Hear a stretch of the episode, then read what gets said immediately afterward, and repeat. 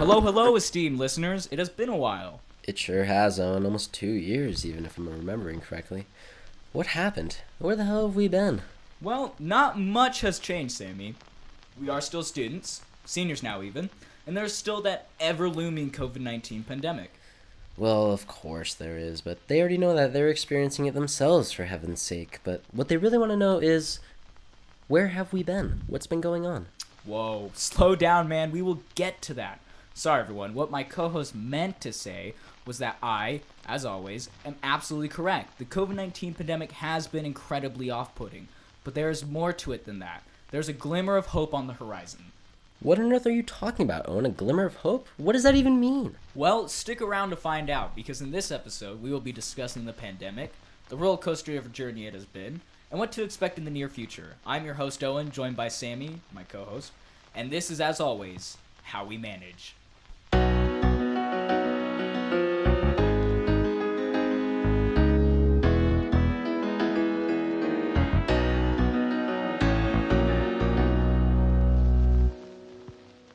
This program is brought to you by a group of students who may or may not know what they are talking about. In the following episode, a large number of topics will be discussed, including potentially controversial ones regarding the virus known as COVID 19.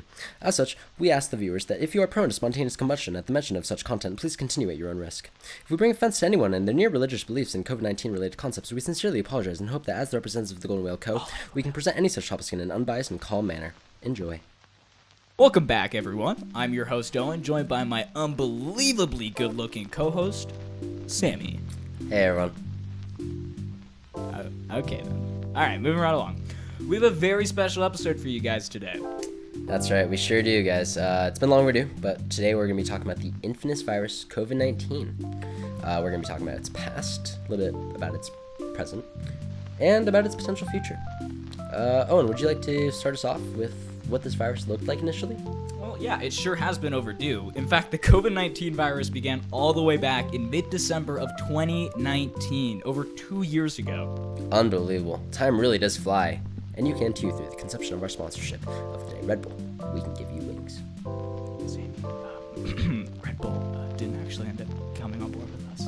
What do you, what do you mean? I sent you the email like last week, dude. God damn. Why, why don't you tell me? Th- I, I, dude, I, I'm sorry. Okay, but, but anyway, back to the topic at hand. COVID 19 flipped our lives, and moreover, the entire world upside down. We sat and watched along with everyone as our daily lives transitioned to a life of quarantine. well, it's no wonder that we've been gone for so long. So much has been going on. That's right.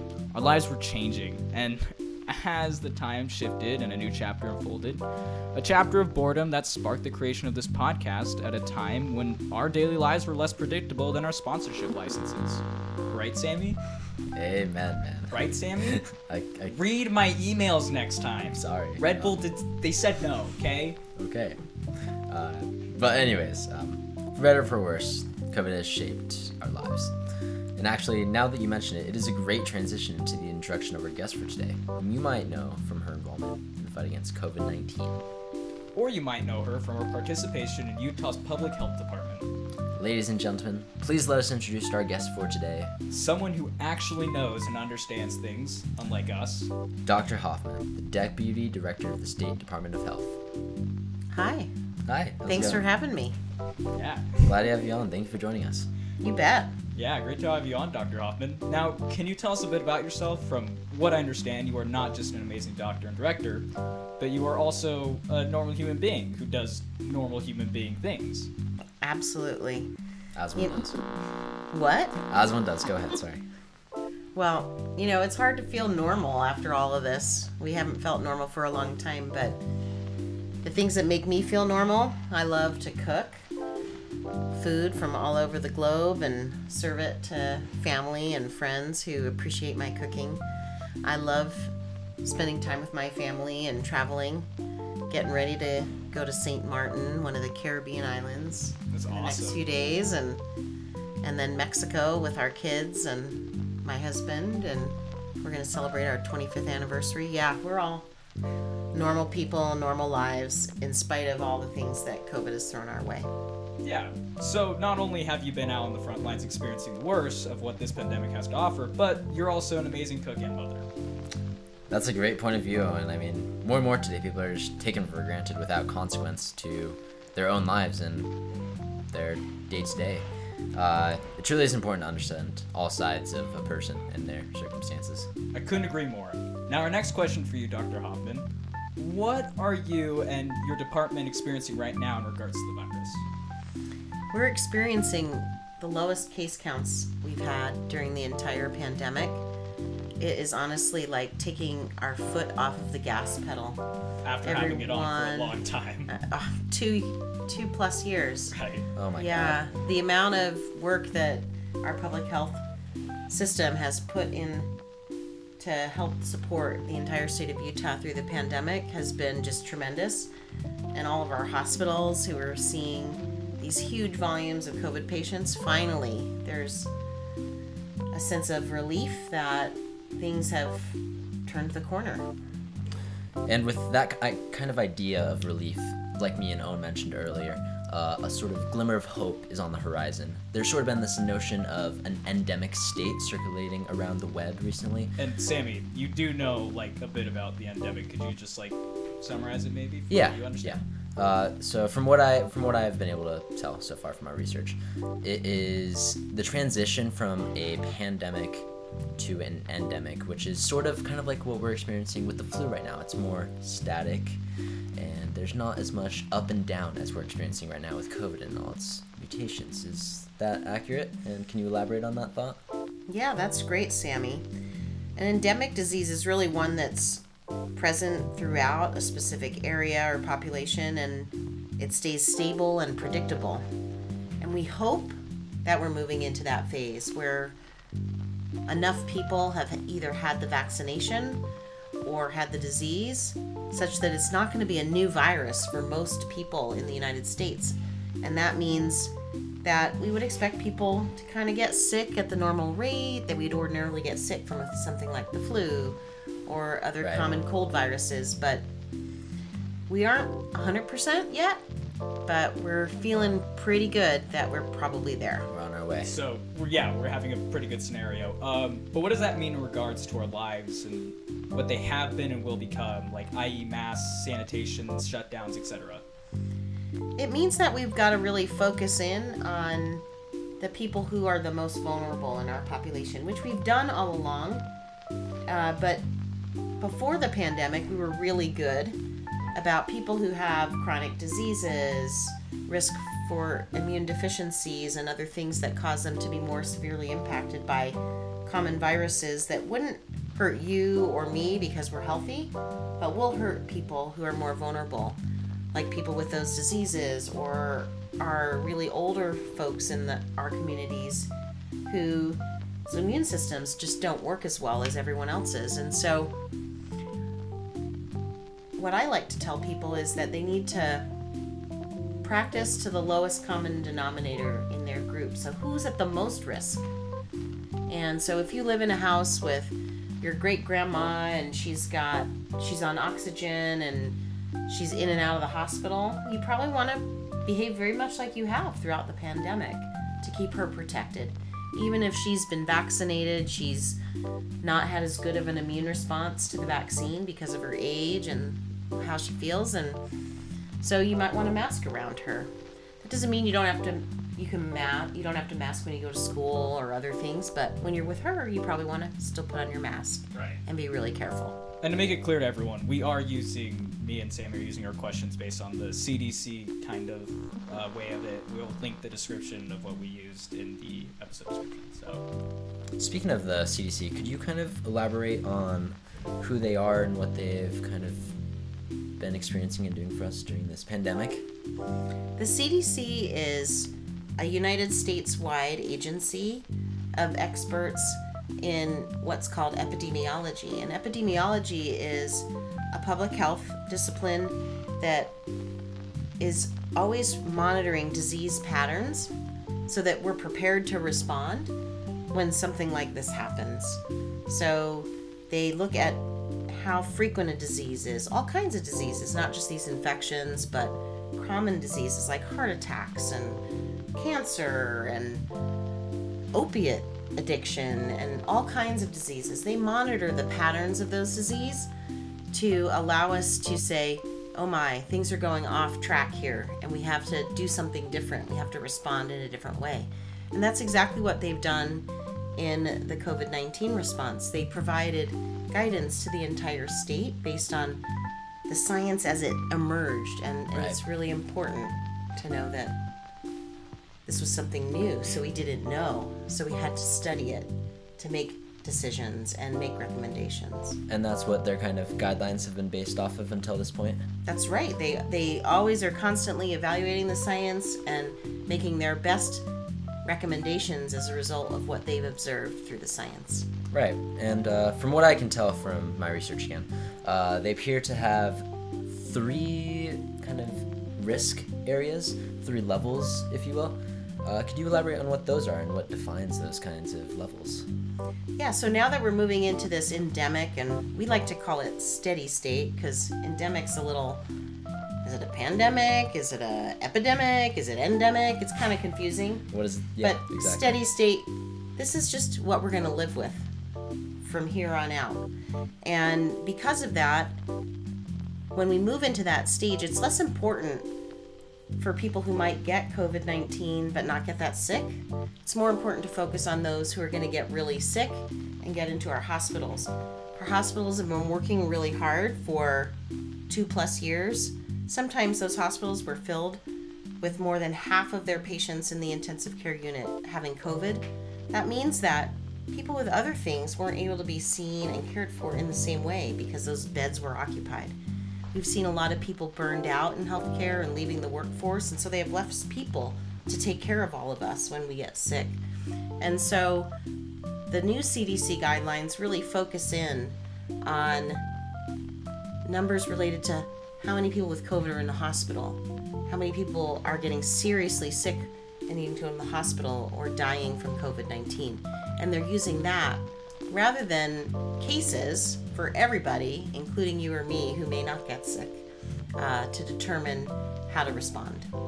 Right, and that's like, again, if you guys want to look at this yourself while you're listening, um, it's a great tool to kind of understand where like you live and what you need to understand in terms of um, how dangerous or how highly populated that place is. Um, do you think that like based on each zone, um, what do you think should be very, very, um, very high responsibilities people should take determining on which zone they're in? Sure. So why don't we start with those in the higher risk areas? Okay. So we've kind of got it broken down into people, what you can do as an individual versus what we can do for the whole community. And and if you're an individual living in a county in the United States that is still at a high level of community COVID cases and hospitalizations, then you should probably be starting to wear your mask inside just like we did throughout the pandemic, including when you're at school or in other indoor places, grocery stores, when you're out in the community.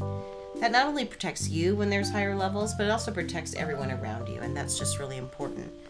And then if you are one of those high risk people, like I talked about, then you may want to avoid non essential things, going into crowded indoor spaces. You might want to talk to your doctor about when you should take extra precautions. You might want to have a plan if you experience symptoms a disease like COVID 19 to get tested right away because we actually have really good treatments that can help you if you're high risk of going into the hospital or dying. And so we want you to have a plan to get tested right away so that you can get treated right away and maybe avoid some of the more severe outcomes of COVID 19. Right, and in Salt Lake City, we're currently at a yellow level. So, what does that mean for individuals here in Salt Lake? So in Salt Lake County, Salt Lake City, no longer in a yellow level would we recommend that you or me who's healthy and, and walking around needs to mask in an indoor location. So when you go to school, you don't need to mask. When you go to the grocery store, you don't need to mask. But those really high risk people should still not only mask in those settings, but have that plan to get tested if they have symptoms so that they can access treatment for COVID 19 and prevent going into the hospital or getting really sick. Yeah, and uh, throughout my um, reading the guidelines, I noticed a real emphasis on the individual's access to at home testing and just government based testing. Can you tell me more about how you can gain access to that and why it's so important? Yeah, so testing has been a really critical part of our response to COVID 19. It helps us understand, like I mentioned, what the CDC does, what the state does in our public health department is we count cases to understand how bad it is. And we can count cases because we have access to testing. The state of Utah, because we're in this steady state and there's a lot less testing that needs to be done because people aren't going to be sick anymore with this disease as much, we're closing a lot of the community testing sites. Actually, by the end of March, all of the community based testing that we've been operating free to the state of Utah and all of its citizens is going away. That means you're going to use the healthcare system in a more normal way. If you feel sick, you're going to call your doctor and they might be able to tell you where to go get tested, or they might be able to test you where you're at in their clinic, in the hospital. Um, and then they will know that they have access if you have the, the disease to give you treatments to help you uh, deal with the illness in a way uh, that helps you not experience as severe symptoms. Right. Um, there's also in the CDC, it also mentions as a community, how can we help? And I, kind of sitting here, I, I realized that like we have new air filtrations in certain buildings and works and schools. Do you think by the time this ends that they will still have to maintain those, or will it be something that they can kind of, you know, toss to the side of it? Well, first, Owen, before I talk about filtration, I want to tell you about the most important thing that we're going to do, regardless of whether we're high, medium, or low. And that's to get as many people in the state, in the nation, and in the world vaccinated. And that's because we have these really effective vaccines. And until the whole globe has access to them, we're going to keep seeing new variants come in and affect all of those really vulnerable people that we've been talking about. And so that is by far and away the number one thing that we can keep doing. Now, we've learned a lot through the pandemic, and for COVID 19, it was an airborne disease, meaning a lot of the viruses, the cold viruses that we deal with, when you cough, your cough lands on a surface and you touch that surface and then you touch your eye or your nose or your mouth and that gives you the disease. That's a little bit of a problem with COVID 19, but more of a problem was that when you coughed, it stayed suspended in the air and all of the people around you breathed it. And so we learned that we had to improve our filtration systems, our ventilation systems. And for COVID 19, that still remains a really important strategy to prevent the spread. Uh, but more important still is vaccination. And then for all of the viruses, whether they're spread through the air or through the droplets that land on surfaces, is good hygiene. So, washing your hands, um, covering your mouth when you cough, simple things that you probably have learned about your whole life that we still got to yes, do. As a small infant. I couldn't agree more. And to add on to that, throughout the pandemic, there have been so many beautiful organizations that have been helping others. And we've actually, at the Golden Whale Co., we've teamed up with some people to kind of aid in this recovery effort. Um, can you tell us a little about them, Dr. Hoffman? Yeah, I'll tell you a little bit about the Ronald McDonald House. So, the Ronald McDonald House is a charity that provides housing for loved ones, parents, pregnant mothers, others who need housing while their children or while they're waiting to go into the hospital to give birth, um, until, while they're in the hospital, so that there's a place to stay. So, Utah serves a lot of um, people from all, multiple different states Nevada, Colorado, Wyoming. And so imagine if you had someone in the hospital and you didn't have anywhere to stay. So they put up people to stay when they have loved ones in the hospital. And they've been doing that since before the pandemic, right? They this is what they do This and they've been they do. doing it for many many many many years. So then, how has the pandemic affected them, and how can we help them in the recovery effort? So, you know, if you think about what happened in the pandemic, if you just stayed home and with your close family, then you weren't exposing a lot of different people. And so the Ronald McDonald House is a really big house that has a lot of rooms for a lot of people. And when you bring all those people together, there's a lot of risk uh, in terms of transmitting COVID 19. And they have a lot of, sometimes they have their the patients staying there and they're really high risk. And so if there were certain circumstances, they actually had to, they didn't want to turn people away from being able to stay there. They put them up in hotels throughout the entire pandemic. So instead of relying on the big house, they had to pay for a hotel for a lot of different families who came into Utah in order to access services in hospitals. Yeah, and if you guys at home want to donate, and if you are able to, please do. The link will be in the episode description. And if you don't have money to donate right now, that is perfectly okay. You can still help by sharing on social media the exact link. And guess what? That's doing your part by spreading the message and the fundraiser. Really aiding in the recovery effort. It would mean the world to both me and I'm sure Dr. Hoffman as well. And of course our host, Owen. And the Ronald McDonald House. And the Ronald McDonald House, of course. And what a great note to end on. Yeah. Uh, thank you for joining us today, Dr. Hoffman. Thank we you, really Dr. appreciate it a lot. We were Um, idiots, and now we're not as idiotic, but we're still idiots. We're still idiots. But we know more about COVID now, so that helps. Right? On an ending note, here at the Golden Whale Co., we are proud to announce that this episode of How We Manage is not just a rebound episode that we'll leave off on and never come back to again like we did previously.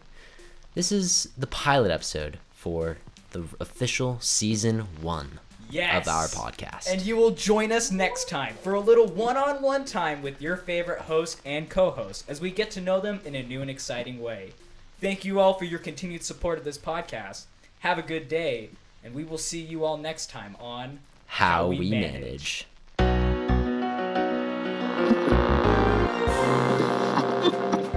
Jolly good show! I can't believe how far these lads have come. In recent news, 50 have been found dead in the Golden Whale Corp, All Hail the Whale, Research Facility 1. We have an eyewitness on site, but all we've been able to get out of him are the words, the skin. The executives at the Golden Whale Corp, All Hail the Whale, have commanded me to instruct you to at all costs keep away from Research Facility 1, as well as any disembodied integument. Hot chocolate, the devil's drink? Tune in next time for your mandatory update on the going on in the Golden Whale Corp. All hail the whale. Thank you.